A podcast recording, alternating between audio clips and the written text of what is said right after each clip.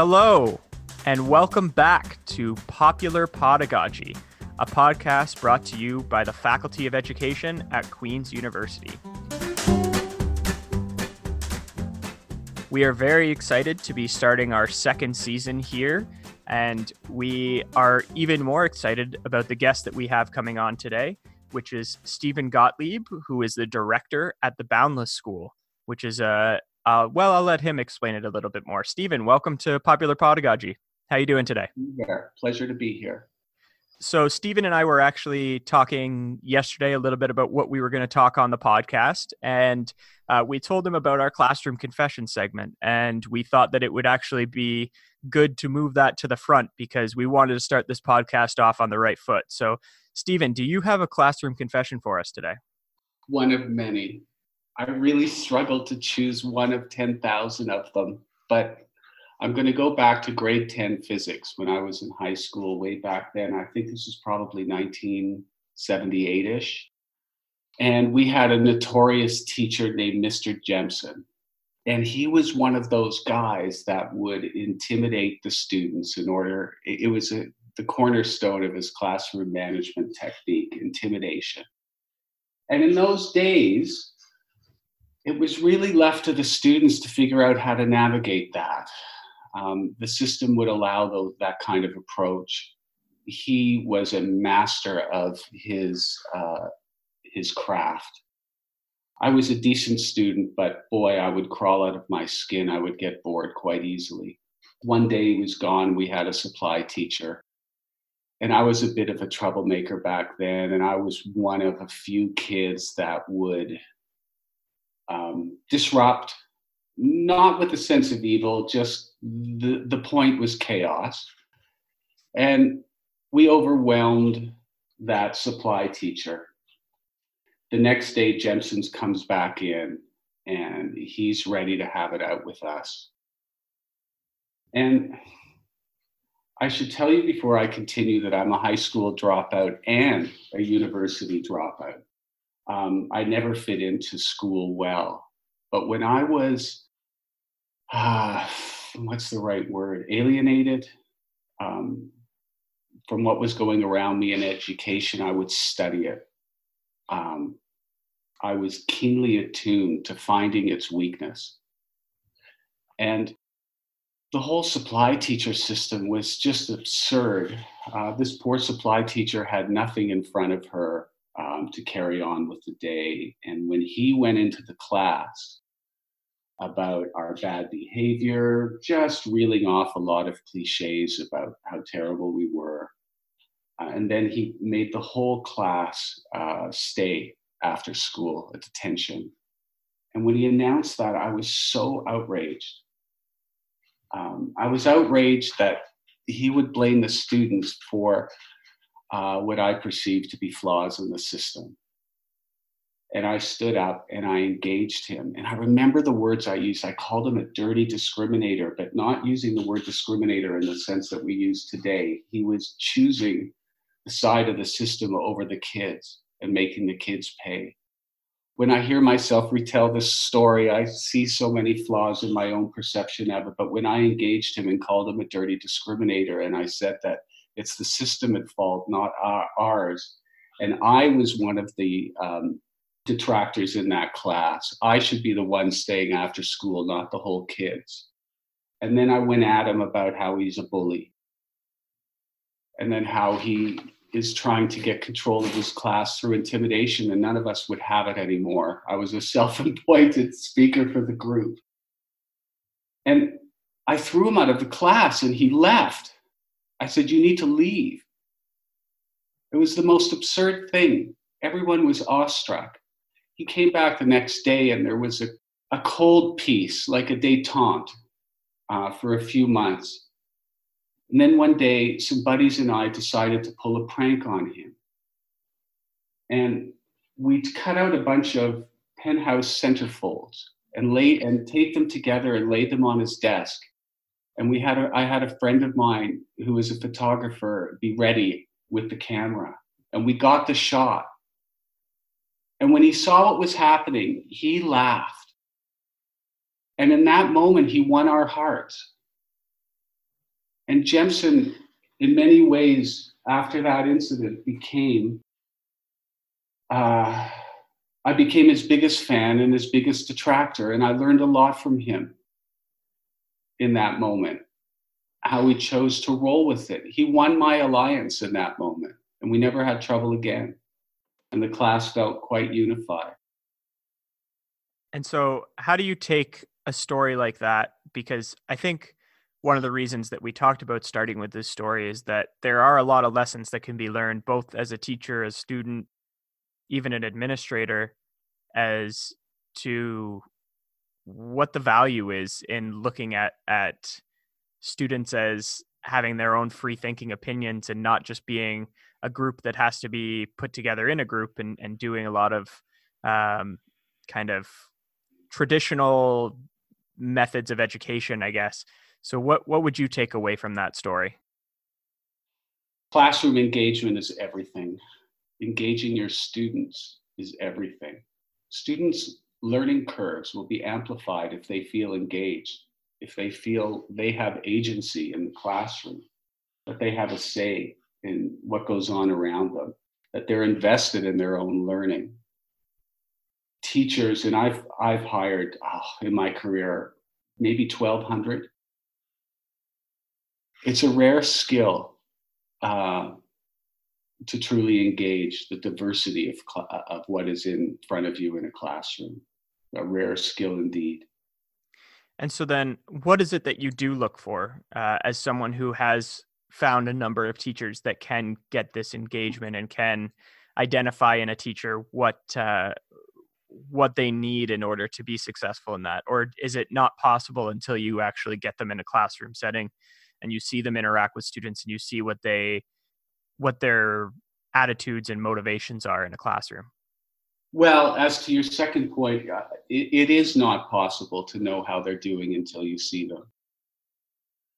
And even when you see them, many can take 3 years to finally get into the groove of how to roll with the punches of a classroom. But of course, we still have to choose. And I'm almost embarrassed to reel off a bunch of cliches at you. Here we go. Character for us is number one. And it's quite hard to assess character, but we try in an interview process. Character for us means work ethic. It means doing what you're saying you're going to do. It means owning your mistakes. It means a sense of authenticity. And a genuine care for the welfare of other people. So that's a pretty Western definition of character, and I'll stand by it. So for us, character trumps talent. We've seen mediocre staff come in who are terrified of our student population. And if they have the wherewithal to hang in, if they have the character and time equals success at Boundless. You need both. And you need to be able to survive it, because some of our students can be quite challenging. So character is number one. The ability to adapt to what's going on around you. There's this big fallacy when a new teacher gets in front of a class, that they've got their lesson plan, they've got curriculum goals, and they stick to it. And it's quite unfortunate because there's a saying, people plan, God laughs. We can be so dedicated to our own lesson plan, our heads metaphorically down in it, that we don't see what's around us. We don't see the needs of certain kids in front of us. We don't allow their energy to drive what goes on in the lesson. So I think that's actually quite interesting that you bring that up, because this was something that in my first year of teaching as a new teacher, I was quite adamant about. Is I had a group of students who just absolutely loved and were engaged and were working on the topics that we were working on in my social studies class, which I don't think had anything to do with me particularly, but could have just been that they really enjoyed the ideas and the ways that this topic unfolded. And so I got to the end of the year, and the school that I was working at had added additional curriculum topics that were outside of, I taught in Alberta, so the Alberta Program of Studies, and we didn't get to them. And so I had to, you know, I had an exit interview with my principal and talk with my principal. And she said, well, what prevented you from getting to this? And I said, honestly, I didn't want to take away from the engagement that the students had in this other subject and the passion that they had in this other subject to get to a subject that I didn't think really needed to be brought forward. And so there's obviously, I wouldn't recommend that to many new teachers. You know, usually it's a good idea to do what your principal asks. But when I explained that and I talked about what the kids had, and then she had heard from the kids what we had been doing, she actually took that as a good sign that I was able to adapt and roll. And we still covered some of the other topics, and we met all the skills of the program of studies and everything else, but it's adapting rather than just sticking to what you have each day as your plan and planning out the rest of the year day by day. It's an interesting story. And I'm glad that your knuckles weren't wrapped so bad for it. You know, it's been our experience, and we've been doing the Boundless thing for, it's 35 years now, that when kids feel connected to their teachers and each other, when a genuine sense of community is created in the classroom, their learning curves are amplified. And they teach each other. And then teachers can start using other kids as junior teachers. It becomes a group. Attention to be paid to group process within a class. It can be very scary and intimidating because kids challenge group process all the time, or feel alienated from it, or cannot join, or cannot fit. So a great teacher at Boundless has to be able to navigate these variables that you can't plan for. They surface each and every day. Absolutely. So I just, before we get too far into it, Steven, I just want to touch on the Boundless School, because we've heard you refer to it a couple times and heard you say us and we, and I think it's really important that the audience gets to fully understand, if they haven't heard of your school yet, what it is that it's all about. So you are the director of the Boundless School. So can you tell us a little bit about what your school is, as well as what your role is within that school? Well, I call myself the old man in front of the students, because I don't have a direct role in any classroom, but I often visit, and we have Stevenings. We really cover a diversity of topics, ranging from love to how to deal with your parents. I started Boundless in '84, and since then I've worked with over 1,000 teachers, and together we've created a really beautiful and adaptive curriculum. What's unique about us is that we're a charity. We own 600 acres of paradise in the Madawaska Valley of Eastern Ontario, and all our programs are based there. What we do is we bring education, mental health, and nature therapy all under one roof. And that makes us unique in the country. The kind of students we work with present significant mental health issues, in particular anxiety and depression. They bring a mountain of learning issues. Some are defiant. Some have personality issues, mood issues, but the bottom line is that they can't make it in the mainstream. They're struggling in the mainstream. And we started off as pure outdoor ed, and we loved it. We realized that it had significant limitations. There was no enduring impact that program was having on our students. You know, 5 days to 10 days away is going to give you confidence, and then it's going to go away when you get home and face your everyday obstacles. We started experimenting with longer programs, working with young families with kids age 0 to 6, together with what was primarily single parent moms. the idea there that we wanted to intervene early before these kids who on paper were severely at risk of growing up awry.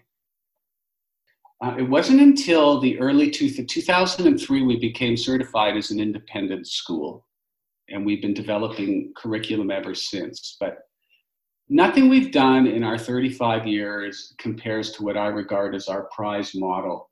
We run a boarding school, and it goes from September to March, and kids can come multiple years, and we have the time and the resources to bring those three modalities of mental health, education, and nature under one roof.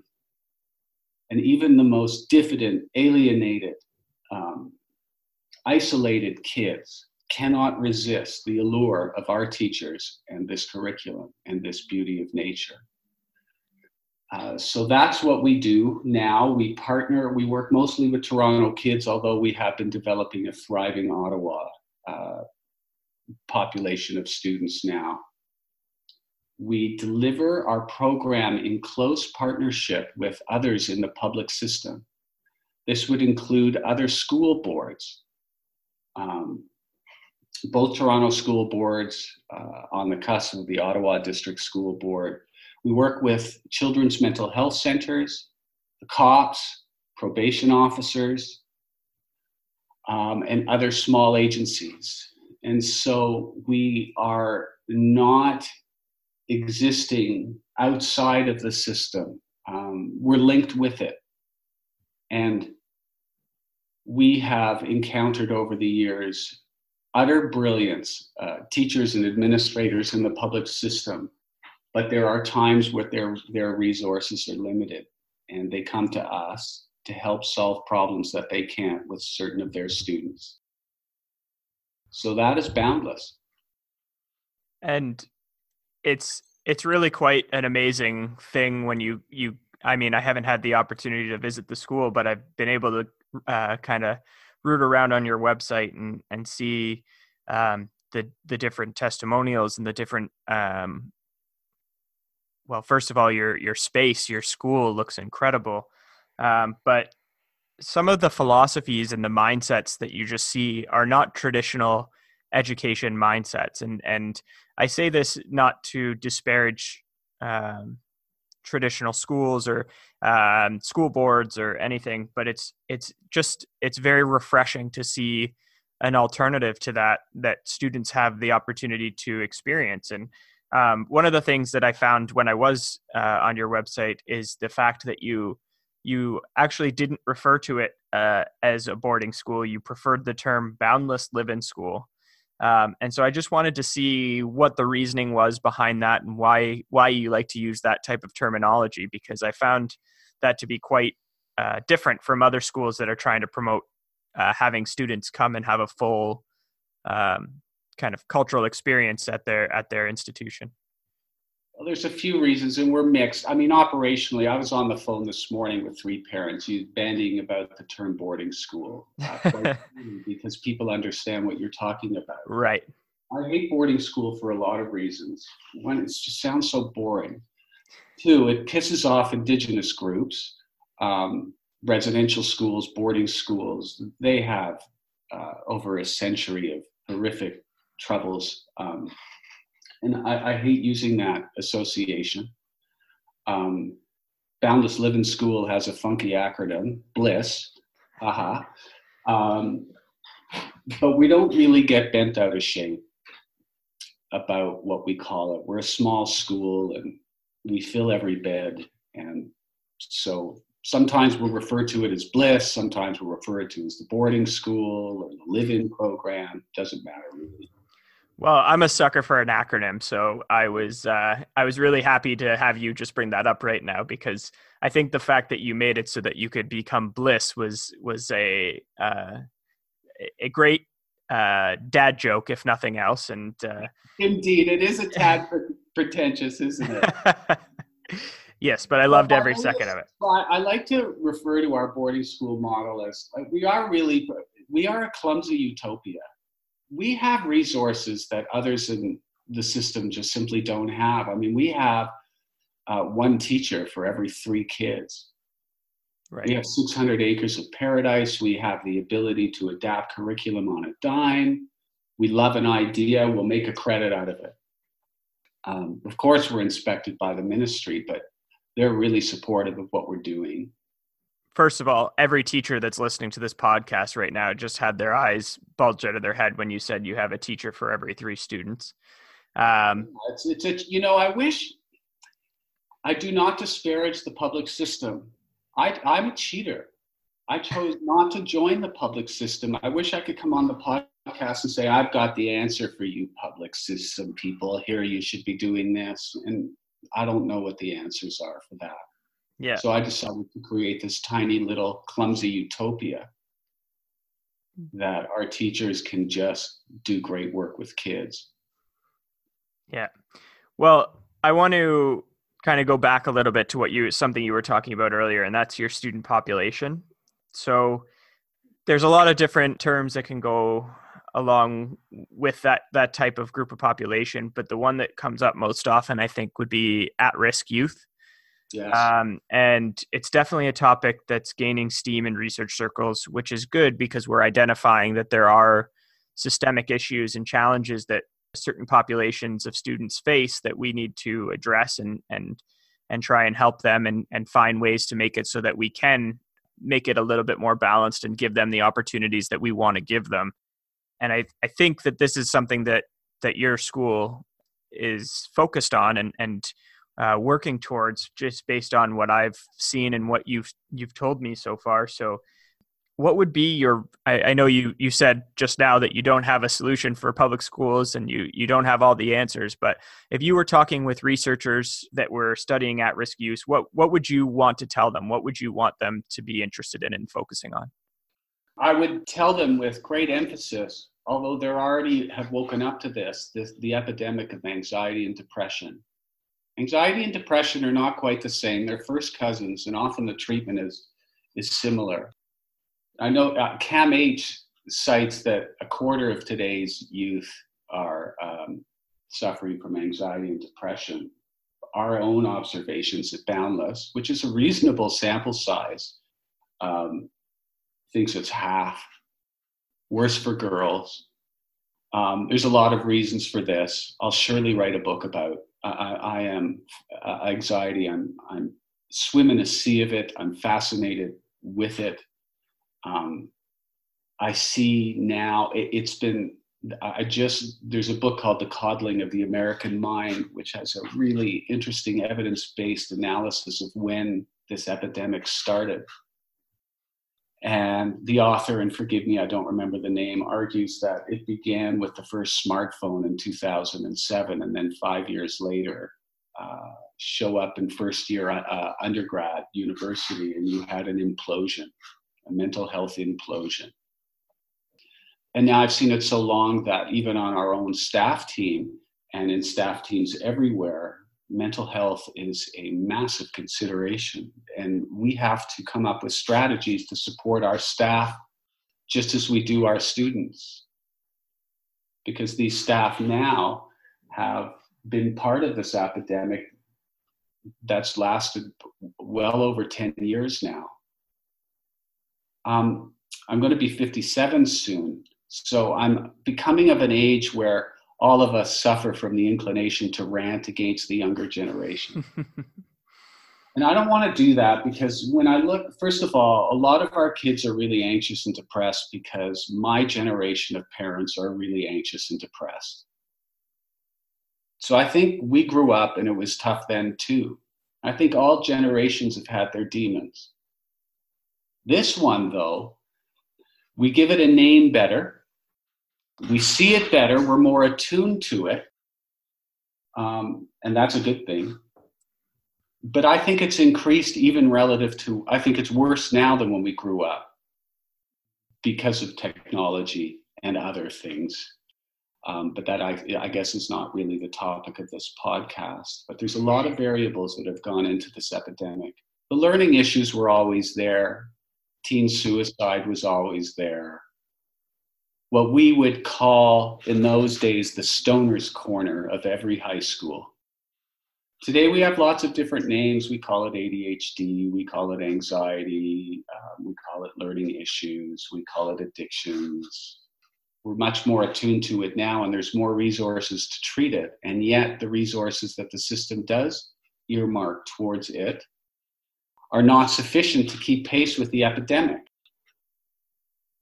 And now when I just dropped my youngest kid off at McGill in her first year, and thank goodness she's doing well, but she's now watching, she's 3 weeks in now, and she can see, she calls her residents FOMO Central. The drive to connect and to start climbing the social ladders. And she's starting to see people fall off the ladders now and implode. My two older boys, when they went to Western, same thing. It's nasty out there. And I think that our high school system, of which I'm the expert, I'm really not an expert on the elementary or the latency age kids. It's just not my thing. But they're really buckling and parents don't know what to do. 3 calls this morning with families that are just, one has a student who refused to show up in grade 9, who shows behaviors of extreme defiance, anger. The student sows drama wherever she goes, has no friends, won't come out of her house. What do I do? So we're seeing a lot of this that's unique to this day and age. And so just for example, what would it be that you would tell a parent like that?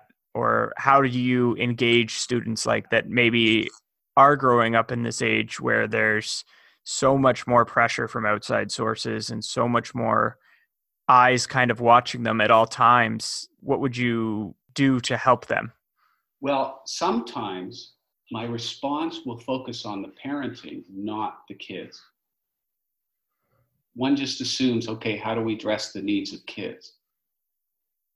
But in fact, you know, but certainly with our boarding school, we work quite closely with the families.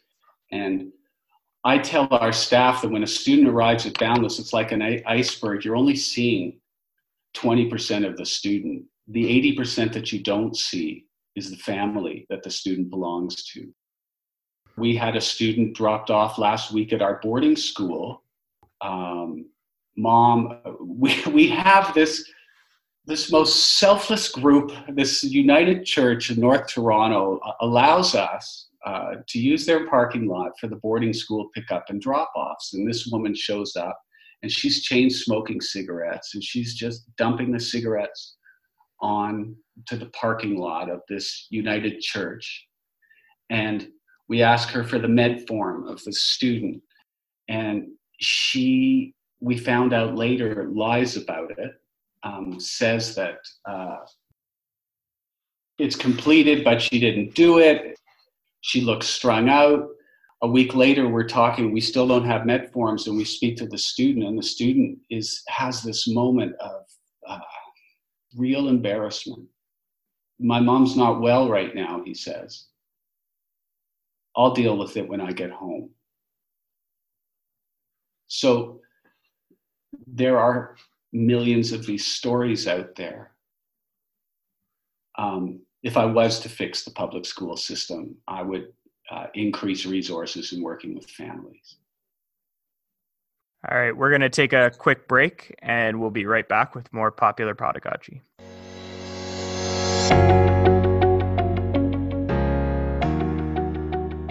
Are you an occasional teacher looking to improve your job prospects? Are you an experienced teacher trying to reach the next pay scale? Are you interested in improving your overall teaching practice? Queen's Continuing Teacher Education has you covered. With easy-to-access online courses, you can log on to your course from anywhere you have access to the internet. Courses offered by CTE range from special education to technological education to safe and accepting schools. Queen's CTE courses work with your schedule, have supportive, expert instructors that want to help you succeed. Registration is fast and easy with no commitment to pay until the Friday before the course starts. What are you waiting for? Visit coursesforteachers.ca for more information or to sign up today. That's coursesforteachers.ca. And welcome back to Popular Pedagogy. Once again, we're joined by Steven Gottlieb from the Boundless School. So Steven, I just want to go back to something that you talked about a little earlier in the podcast when we were talking about what it takes to be a teacher in the Boundless School. So how is that different than teaching in a more traditional classroom? And what is it that you want out of your teachers? I know you talked about connecting with the students and caring for the students and empathy with the students, but is there something that you're looking for specifically when you're hiring your teachers? The ability to work with teens is very much prized at Boundless. Most new teachers are scared to death of teenagers.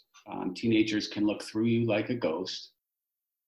They can challenge you and walk all over you. It's funny, I was just, I know I'm dating myself, but I saw, my wife and I were looking at, we saw To Sir With Love, which is a really classic education movie out of England in the late 60s, about how a teacher goes into an inner city classroom and encounters the challenges of getting hand. And I'm going to explain that term. It's really big at Boundless.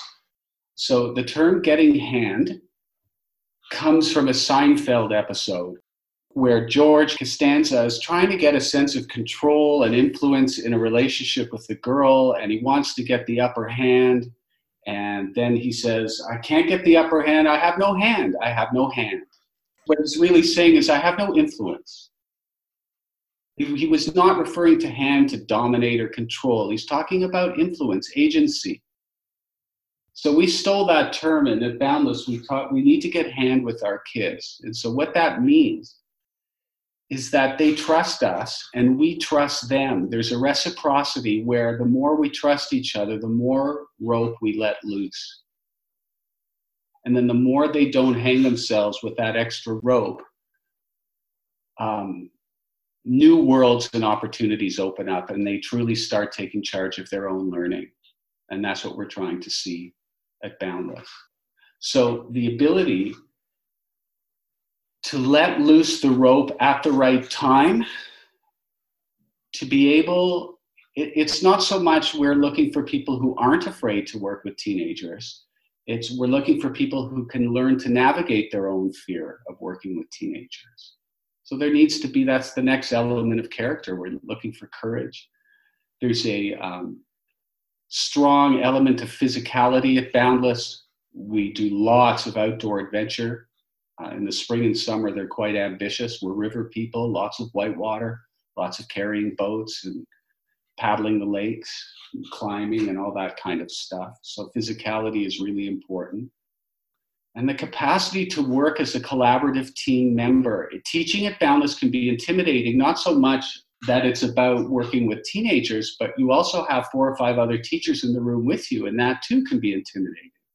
Of course, the best teachers at Boundless do very little teaching at all. They're more like orchestra maestros, managing energy. That includes their peer teachers and the students themselves. So I'd say those 4 things are really important to us. Because it is unique to probably what a lot of both experienced and new teachers would be used to. How do you support new teachers to Boundless? What are some of the almost onboarding strategies that you have there? Every new teacher starts 4 months as an orientation. They're still paid, but we don't expect a lot. One of our former principals once said it quite eloquently in a session he ran, where he said, just shut up and learn. Another said, it's time, these 4 months are for you to wait, watch, and wonder. Teachers are willing to do that. I feel like if I was in that situation, I'd almost be chomping at the bit to get in there and do it. So that's a skill in itself to be able to wait and watch and wonder. Yeah, some of the alpha males and females struggle with that. They're itching to contribute. And we warn them. And I'll smell this in an interview. And I'll say, look, you're going to get, there's going to come a point where you're going to want to contribute and there won't be a mechanism for you at the beginning. And it's going to eat you up. There will be no place for your energy to go. And it's almost as if you need to sit on your own hands. For some, it manifests. And then, of course, 6 months after that, they come to me, oh boy, I should have been more careful for what I wished for. At Boundless, we call it feeling the weight of the program, where you start feeling the weight of the class and what we're trying to do on your shoulders. We start slowly but surely adding significant leadership responsibilities. Often we associate the term leadership with teaching. They're almost interchangeable with us. And there's a lot of pressure. Our standards at Boundless are really high. And most teachers stay with us for 1 to 5 years, somewhere in that range. And then they maybe want to move home and make babies and live close to their families. And it's funny, those teachers that leave Boundless that have not been in the public school system, they are fast-tracked by the public school system. We had a teacher who worked with us for 8 years, who decided he wants to go home and be near his parents and support them. He bypassed the whole supply teaching phase. 2 years, they took him on immediately as an LTO. Other teachers in Alberta, for example, one teacher was given the opportunity to create their own program for at-risk youth. Our teachers are highly coveted by the public system.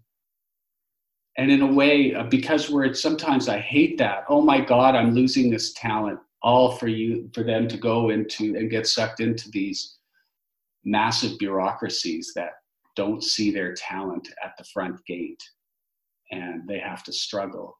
But I'm telling you, they do thrive. And I feel good. I feel good that our charity prepares teachers to go into the public school system well. So in that way, maybe we cheat a little bit less. So just before we move on here, we've talked a lot about kind of the history of Boundless and the work that you're doing now. And we've touched a little bit on the technology and everything else that goes into it. But where do you see Boundless going in the future? What do you think is on the horizon for Boundless? Do you think that it will continue to operate much in the same way that it is now? Or do you think that there's something else that you can see it growing into? We are evolving it all the time. I think our strengths are in OE, outdoor ed. I think we are masters at that. In high school curriculum, we're becoming masters. Where we're weak is in mental health. So in the next 5 years, our mission is to bring those three modalities under one roof with a particular emphasis on hiring more mental health staff. And we took a big leap just in the last few weeks. We doubled our mental health, our counseling team. And we're already seeing incredible dividends. So we want to become more of a mental health program to treat this epidemic of anxiety and depression. So we're moving in that direction. So we're going to use that as we look towards the future and think about the things that we need. And one of the areas and the reasons that we wanted you on the podcast today is because you actually are going to be speaking about this at the first ever Knowledge Forum Conference that's taking place here at the Queen's Faculty of Education on November 15th. So how do you see the experience that you've had and your vision for the future tying into what people will take away from your talk when you're here that day? I'm going to come with a lot of stories from the front line.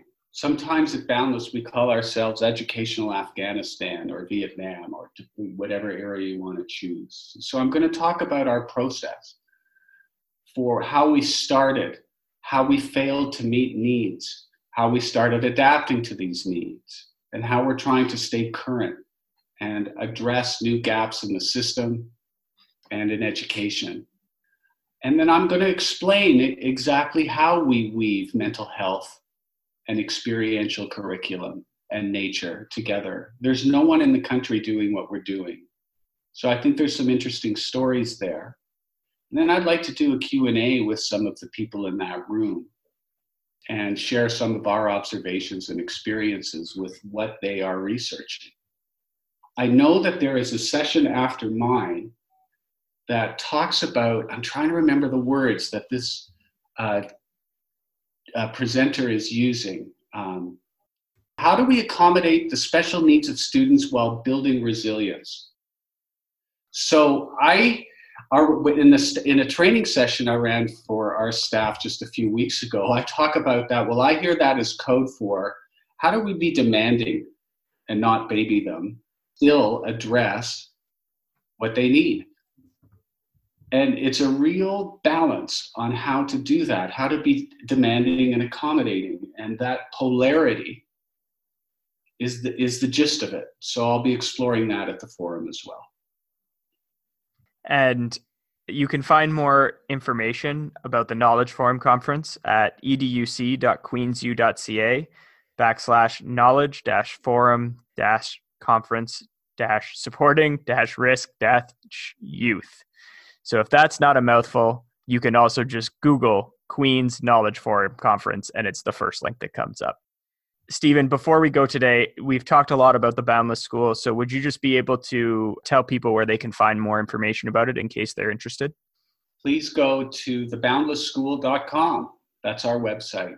And I should add the following as a conclusion. We have enjoyed a beautiful relationship in hiring teachers from the Queen's Faculty of Education for 31 years now. The first one was 1988.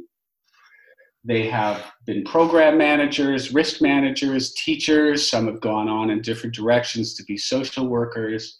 We currently have 4 Queen's teachers, graduates on staff, and we are looking to hire more. Thank you for listening to this shameless self-promotion, Nathan. But we are coming this year wanting to hire a lot more Queen's teachers. So that'll do it. Thank you for joining us today, Steven. We really appreciate learning about what you and your staff do, and I can't wait to hear more from you on November 15th. That does it for another episode of Popular Pedagogy. If you like what you hear, you can subscribe on Apple Podcasts, Stitcher, and Google Play. You can also find us on the Queen's University Faculty of Education website. Have a good day. Thanks, Nathan.